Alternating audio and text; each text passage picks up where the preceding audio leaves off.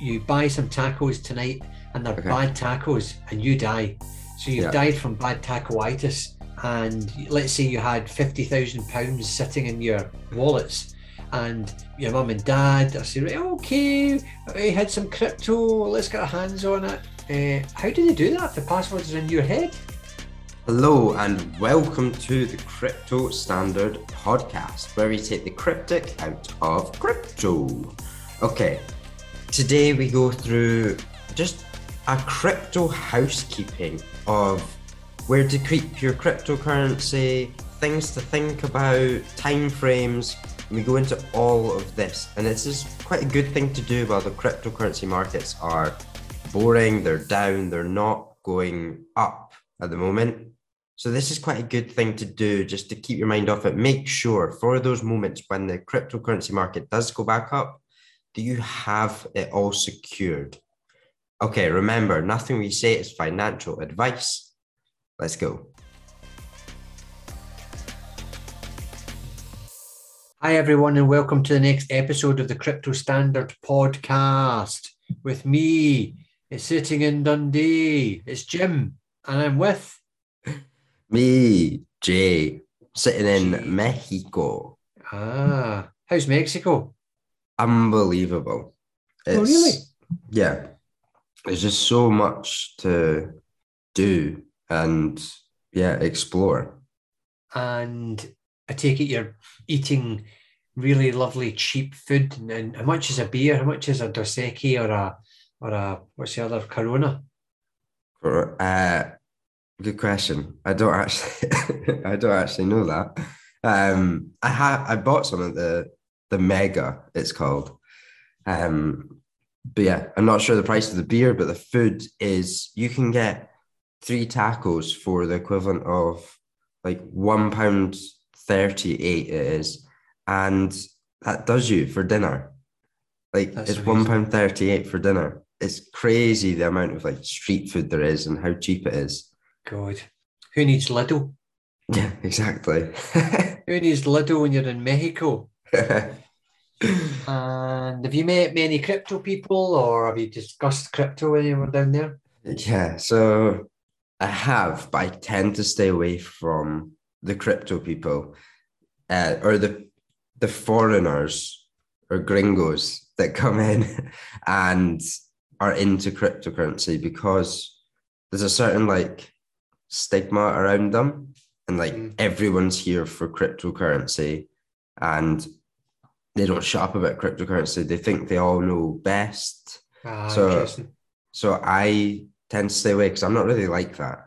Like I will engage in the conversation if people want to, but I don't really want to be around just these types of crypto people. So I, I just stay away and I don't engage in it unless they engage in it with me. And if you think, so Max Kaiser obviously put a tweet out saying that he has insider knowledge that there are other countries this year that are going to adopt Bitcoin as legal tender. And you just wonder how many, let's call them Westerners, whether it's from the U K or Europe or America or Canada, are just going to head down to these Central American and South American countries. Yeah, there is honestly so many. And here, I mean, I don't have an opinion on it, but there's a lot of unvaccinated people here because you can get into the country and they're actually confined to countries that only allow people who are unvaccinated. And as far as I can tell, or as far as I've been told, is Mexico and El Salvador are really the only ones you can go to. So there's so many f- people flocking Europe to wow. come to these countries. Mm. Interesting to, it'll be interesting to see over the next um, five to ten years what that does to house prices, food prices. Mm-hmm. You know, when when when Westerners move in, um, McDonald's everywhere. There'll be McDonald's in every street corner. But can you pay in Bitcoin? Can you pay in reserve? I haven't found anywhere yet. I've been looking, and honestly. Where I am at the moment, I don't think, because Mexico is it's not really South America. It is North America still. So yeah, it's still coming, but yeah. I haven't seen anything in the mm-hmm. streets about Bitcoin, but I know Reserve is coming to Mexico. So I'm quite excited about that. And interesting. Hopefully I can go down to El Salvador soon.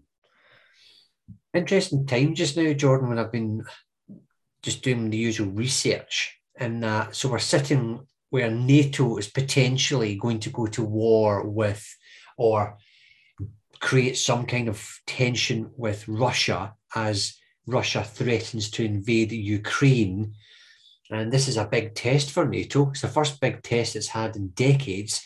Can they get their act together, act as one, and um, say to Russia, no, if you do this, we are not going to sit back. Apart from, we will t- take you out of the SWIFT system. I thought I heard an interesting article, which was, so if you think about all the Russian oligarchs all around the world, so they've got their money tied up in the banking systems, different banks, different countries, and in part, Russia's part of that.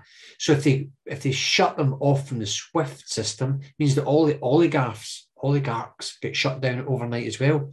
So it's not just about saying to normal Russians, if you come here and you do this fight, it's going to be, you know, your sons and daughters will get killed or injured. It's also saying to the rich and the elites over there, because there's plenty of them, that we're going to shut your business, you know, your what's happening with your businesses down. That's the one that will get Putin. That's the one who'll be terrified, right? Yeah. When his, when his mates phone them up and say, I can't get into my uh, yacht parked and I can't pay for the petrol for my yacht parked in Cannes because my bank won't allow it. That's when they'll start to say, oh, because you, you, you know, the uh, Russians are everywhere down in down in uh, mm-hmm. southern Europe. So, how do you? Interesting times. Yeah, that's so interesting. I never thought of it like that way. Mm-hmm. And then, and then you've also got the Fed.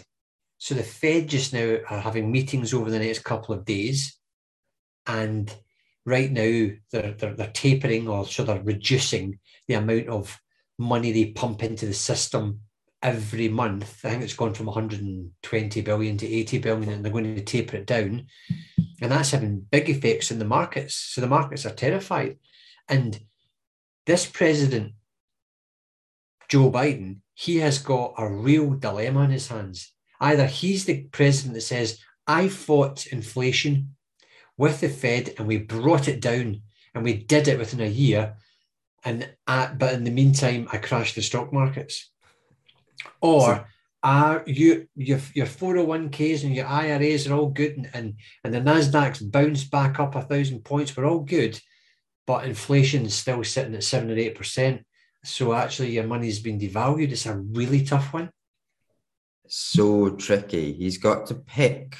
I, I mean, I guess it is picking between Wall Street or the the people of America and yeah. their their livelihoods, um, because the way inflation's going, it needs to be slowed down. But yeah, it's and, like and, and ultimately, he's this could this could make or break his presidency when it comes to like the um, midterms in November. So he might just be a one. I mean, whether he's got another four or five years in him, who knows? Because he has yeah. look, he's been looking really old. The stress of the presidency, um, but it's a real tough one.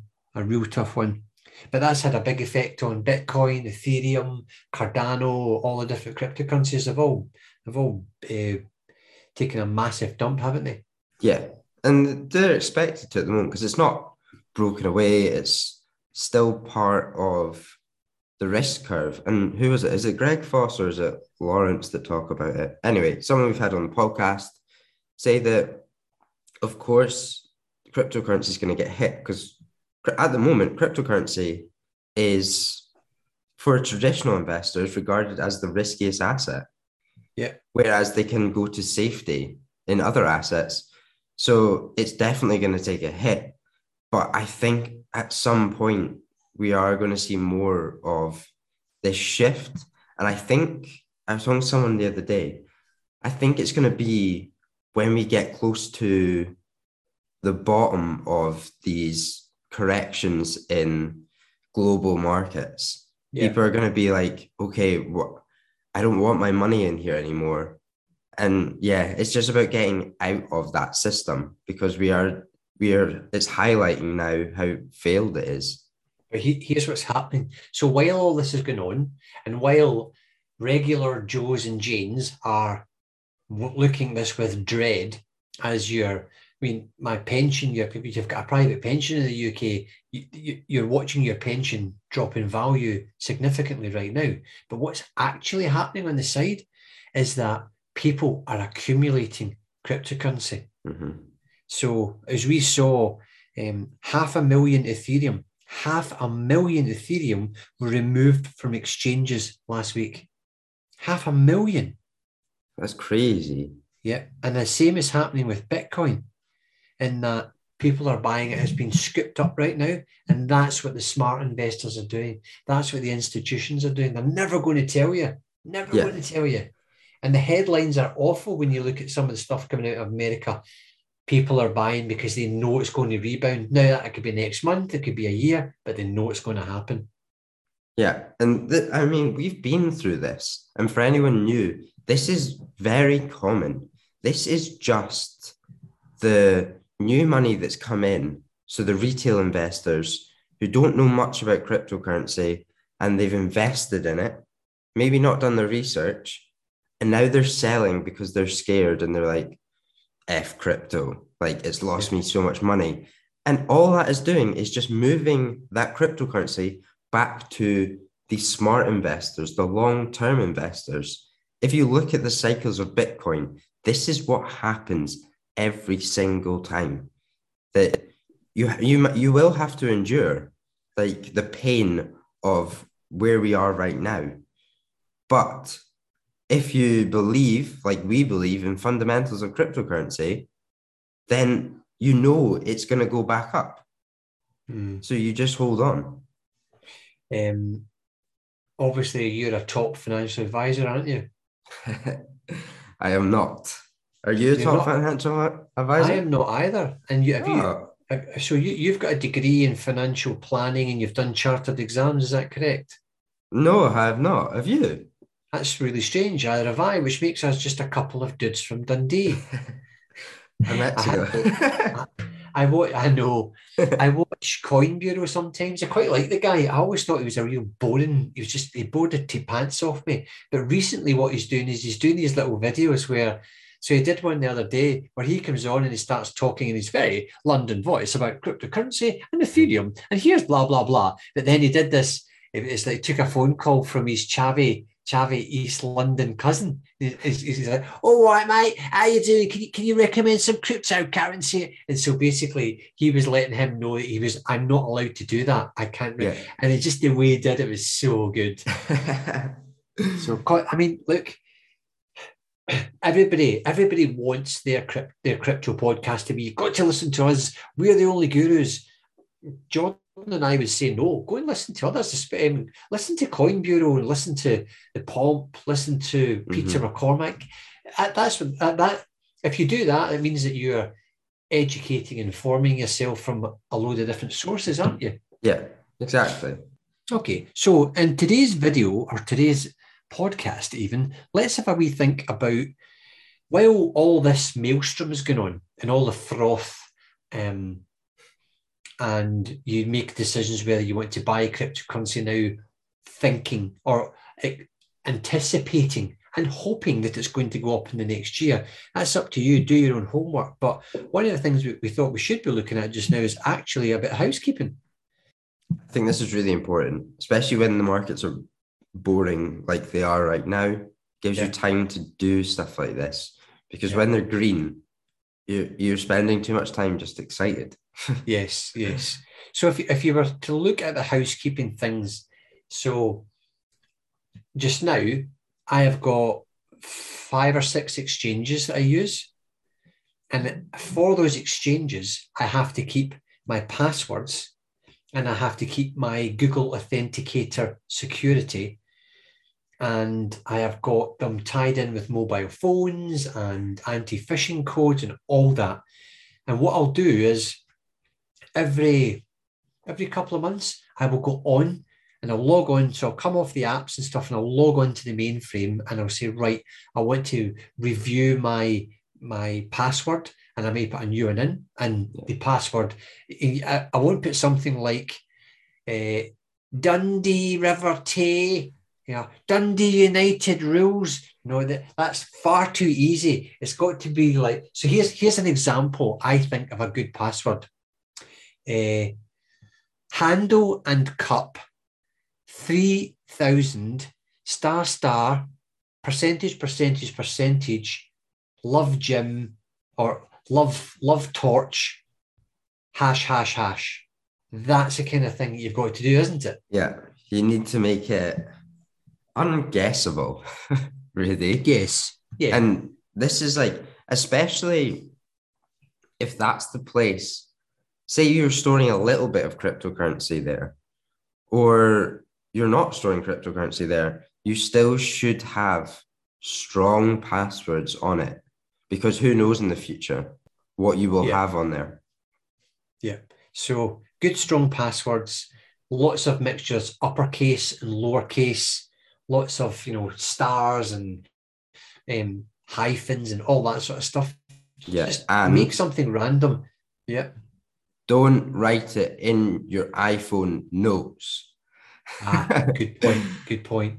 So many people do this, but Apple's hackable. What happens when they get that? And then they can hack your notes. And then they see that you've got, I don't know, let's just use Kraken. And then it's got your password underneath. Yeah. It's super easy.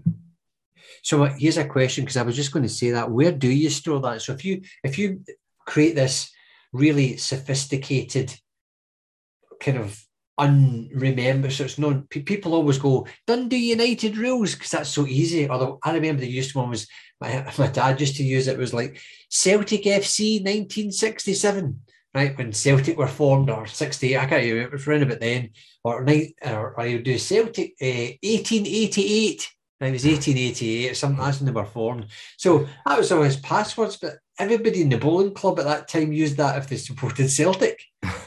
So you've got to do something that's non, that's really diff- difficult to remember. But here's a question to you, Jordan, and for the audience: if you don't write it in your notes, where do you write it? Because ultimately, if you're on, and I, I can only talk about iPhone, iPhone will say, would you like me to store this password? And I'll say, yes, please.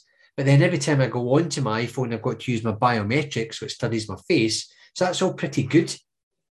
But let's say, what happens one day if your iPhone forgets it? Mm-hmm. You need to write it somewhere, do you not? Yeah. And I mean, you could either write it, I just keep mine in my head. I actually don't write down my passwords.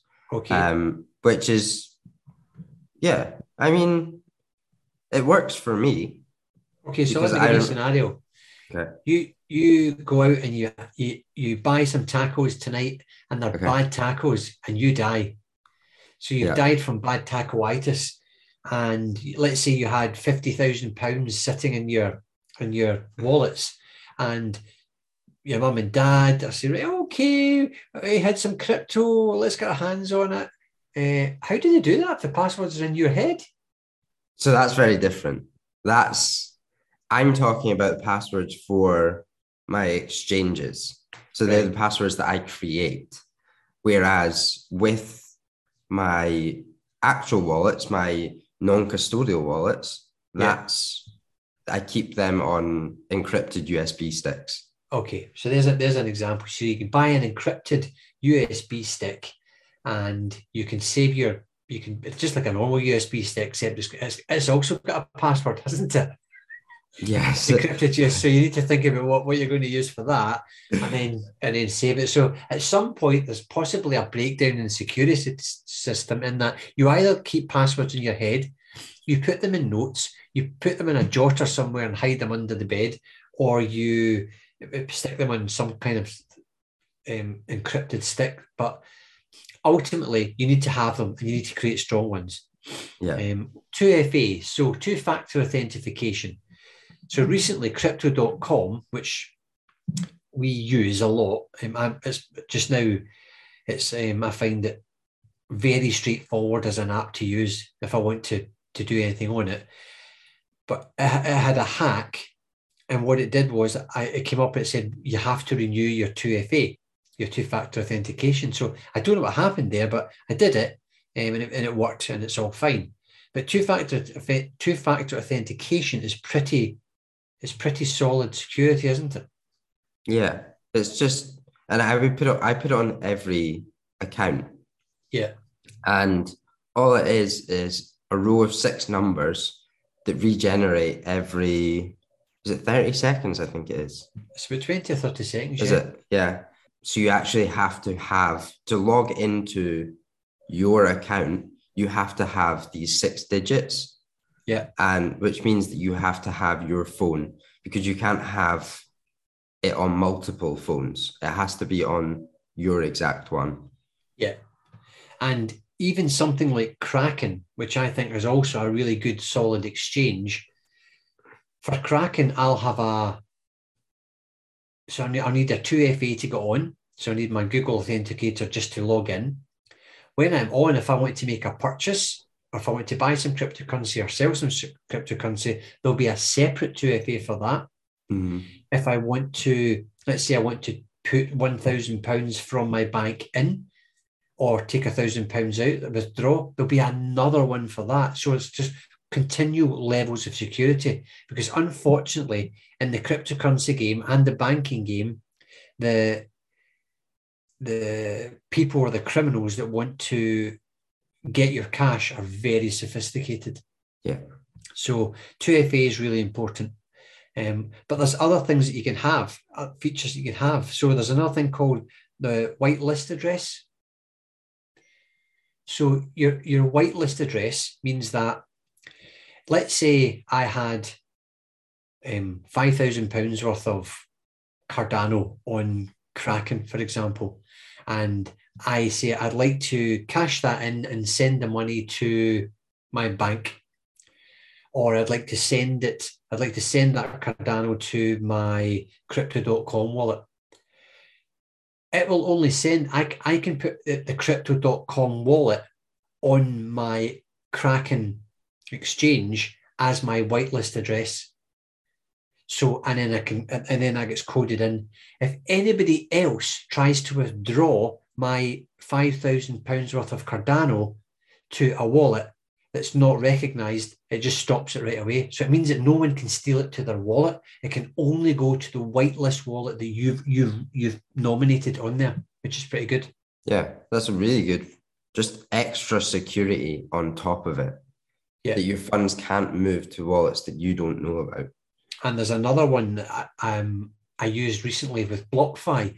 So BlockFi is obviously one of these companies where you can you can buy and sell crypto on it, but you can put your your Ethereum on BlockFi and lock it up, and it will pay you it will pay you like interest on it. Mm-hmm. It's a bit like staking. But BlockFi, so if you want to take money, let's say you've got one Bitcoin sitting in BlockFi, and you say, I want to take it, I want to move it out somewhere else. Um, what it does is you can you you set it up, you've got your whitelist set up, but then it locks it for twenty-four hours. So it sends you emails and texts to say, is this you? Do you want to do this? You've got to confirm all that. So you've got to go log on. You've got to confirm. And if nobody confirms or whatever, then it locks it, as in it's giving you twenty-four hours. To, it wants to confirm that it's one hundred percent you, and it's your and your intent, and, and go through all the security protocols. So it doesn't just do it automatically. That's another cracking feature. Yeah. So it would be interesting to see if banks in the future do something like that. So you would, if you think about how easy it is to go into Monzo or Starling or whatever bank you're on, um, Revolut, and just move ten or fifteen pounds, I, I can send you ten or fifteen pounds literally like that. But imagine they put a fifteen minute hold on it, and, and they sent you something to say, you're going to have to clarify it's you or whatever it is. And I know that Royal Bank of Scotland just now are, I can't send anything unless it analyses my face. Oh, really? Yeah, it's, it's called biometrics. So let's say I wanted to send you one hundred pounds. and it's not happy, or it's in, or your new payment, it will say, right, let me see you. I, I've got to put my face in the in this window. I've got to blink, and it goes, right, that's one hundred percent Jim Duffy using that phone. Who's logged in? That's good. We'll send the money. That's brilliant. What? And that's a bank doing that. That's, that's pretty advanced. Ba- that's that, yeah. That's Royal pretty advanced for a bank. Yeah, yeah. Well done, our well done, Royal Bank of Scotland. At least can't take your money. Out. Woo, woo. You can't buy cryptocurrency. I under, I understand why banks are anxious, because so let's say let's say cryptocurrency had gone. Let's say this goes to zero, goes to zero. People will people being people will turn around and say, "You Royal Bank of Scotland, or you Starling, let me buy that. You didn't check." So right now they're like, "Is this a scam? Have you checked this out?" And they're they're basically covering their asses, and you can't. In terms of risk, you can't fault them for it, really, can you? Yeah. you're not. You're not. I, yeah, but I still don't like them. I know. No, but I, I see. Like, you can't just. There's no way that we can just move from a centralized financial system straight to a decentralized. There would be anarchy if yeah. that happened. So yeah, they have to manage how this how this plays out, and yeah. they have to take precautions. Um, another one you've got is you've got the anti-phishing code. So if any time, so let's say I'll just pick, let's say it's PayPal, for example. If PayPal are sending me an email or a or some communication, in the top right-hand corner, there will be my anti-phishing code. So it's a word or a phrase. Mm-hmm. So let's go back to, so if it was my dad being, being who he was, he, would, he might have had... Um, um, Isle of Celtic or um, Parkhead. So I think Celtic play at Parkhead. So that the well, where did Dundee Dundee United play? Tannadice, right? Tannadice. Okay, so if you're a if you're a Dundee United supporter, um, you might they may have Tannadice, and so every time that the exchange communicates with them via email or text, that has to be on it. So you know if you get some email that comes in that looks as if it's from Crypto dot com or looks as if it's from Kraken, but it doesn't have that on it, you know it's spam, and you know you've been someone's trying to hack you. I've never used that, actually. Mm-hmm. Um, I've never, yeah. But that's a really good point, actually. This week, I got an email from OpenSea, which is the website that buys and sells N F Ts. And it said that one an N F T of mine had been sold, but I didn't recognize the N F T. I didn't have that.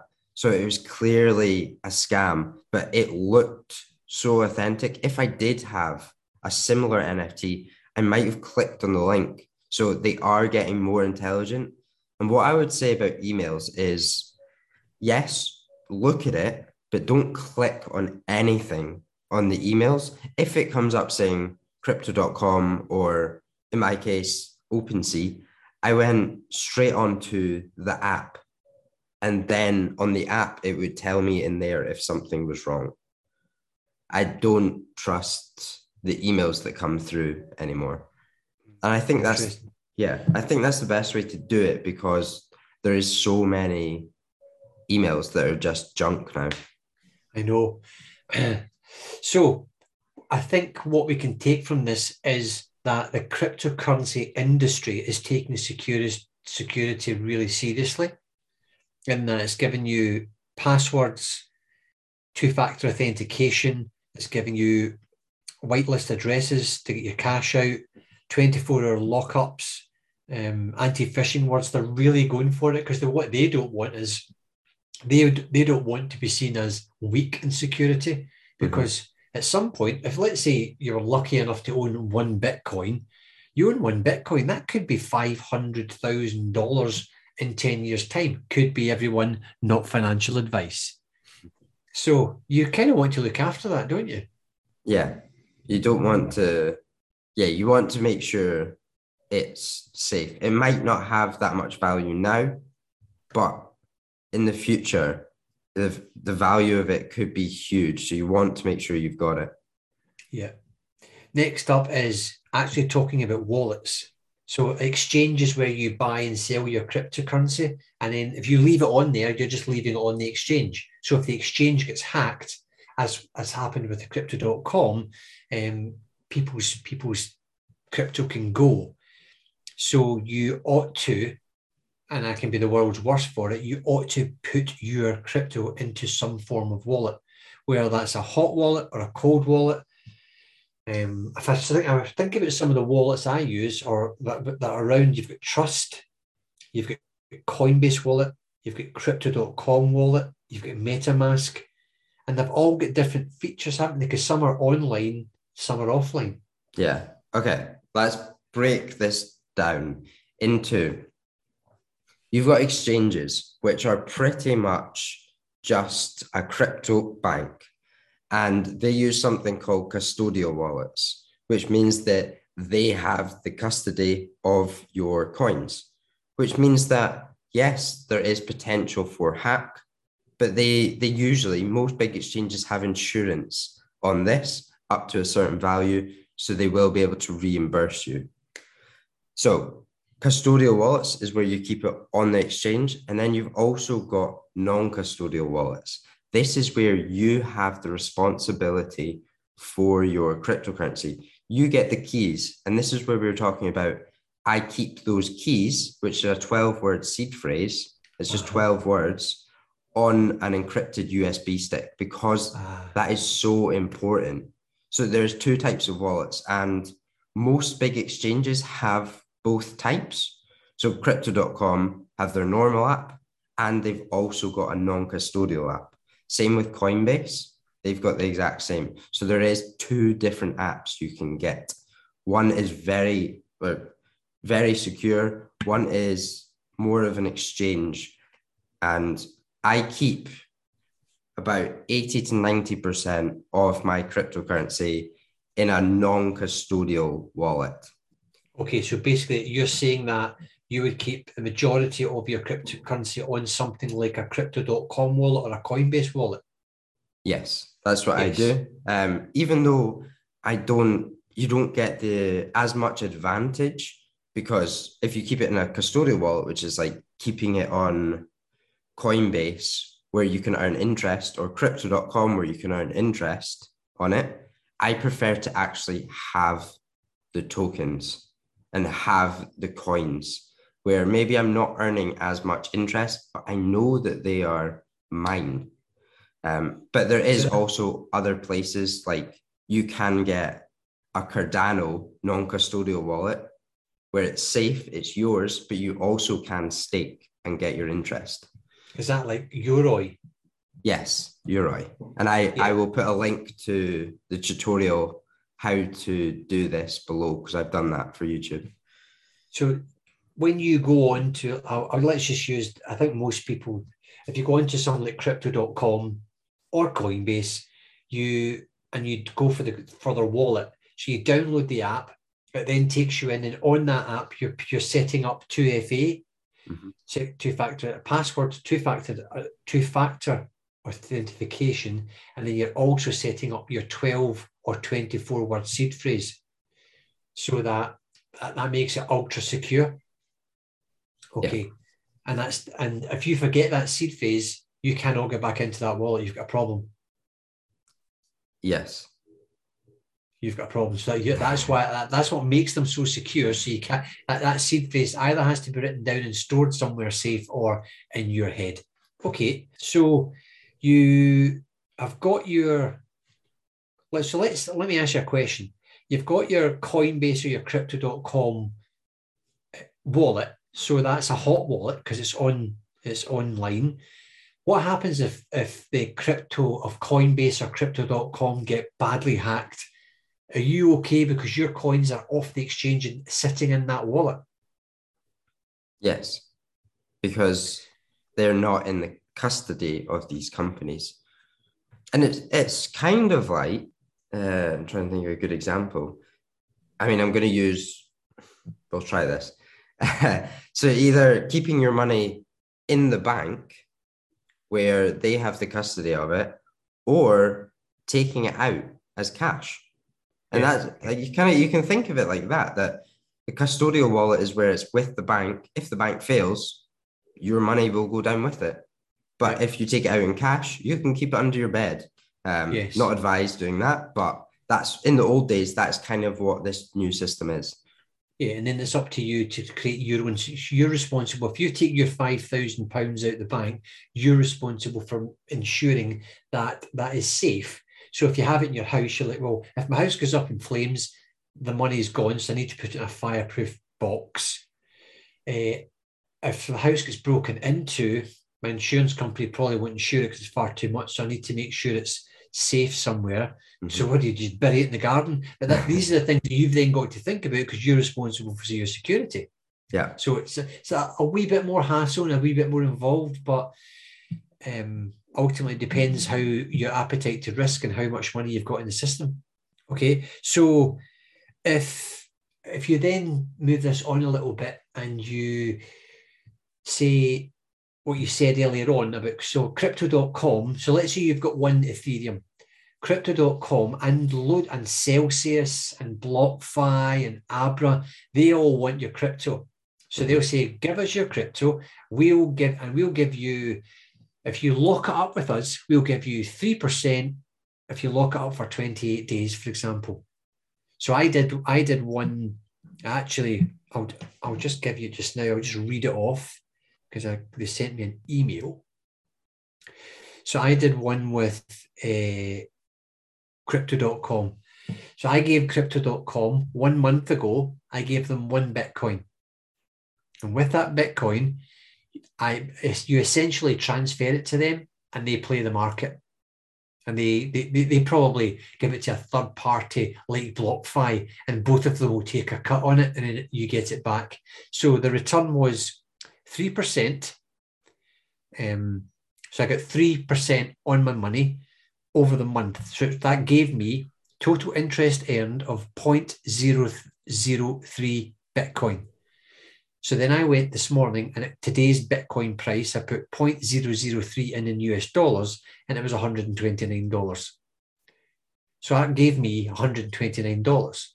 So I know I've got that zero point zero zero three Bitcoin now added to my stack.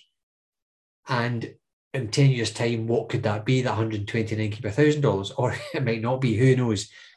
But the issue is, and it makes it really clear, so when you go to these sites and you do that, whether you use crypto dot com, Celsius, Abra, BlockFi, and numerous others, if they lose your coins, you're snookered. Yeah. I think yeah. the only one, I think the only one that's actually insuring, you're trying to insure you these days, I think BlockFi are trying something and so are Celsius, but you're abs- you give them, if you're, if you're rich enough to have five Bitcoin and you and you want to earn lots of money, if they go down, you've lost your money. If they totally go down, but if yeah. there's, if there's something like a hack, like we've, there was a Coinbase hack last year, um, but they had insurance for it. So yeah, if there's something like a hack, then they will reimburse you. But yeah. as you're saying, if this com- if a company essentially crumbles, like some might, then yes, your your cryptocurrency very likely could go down with it. Yeah.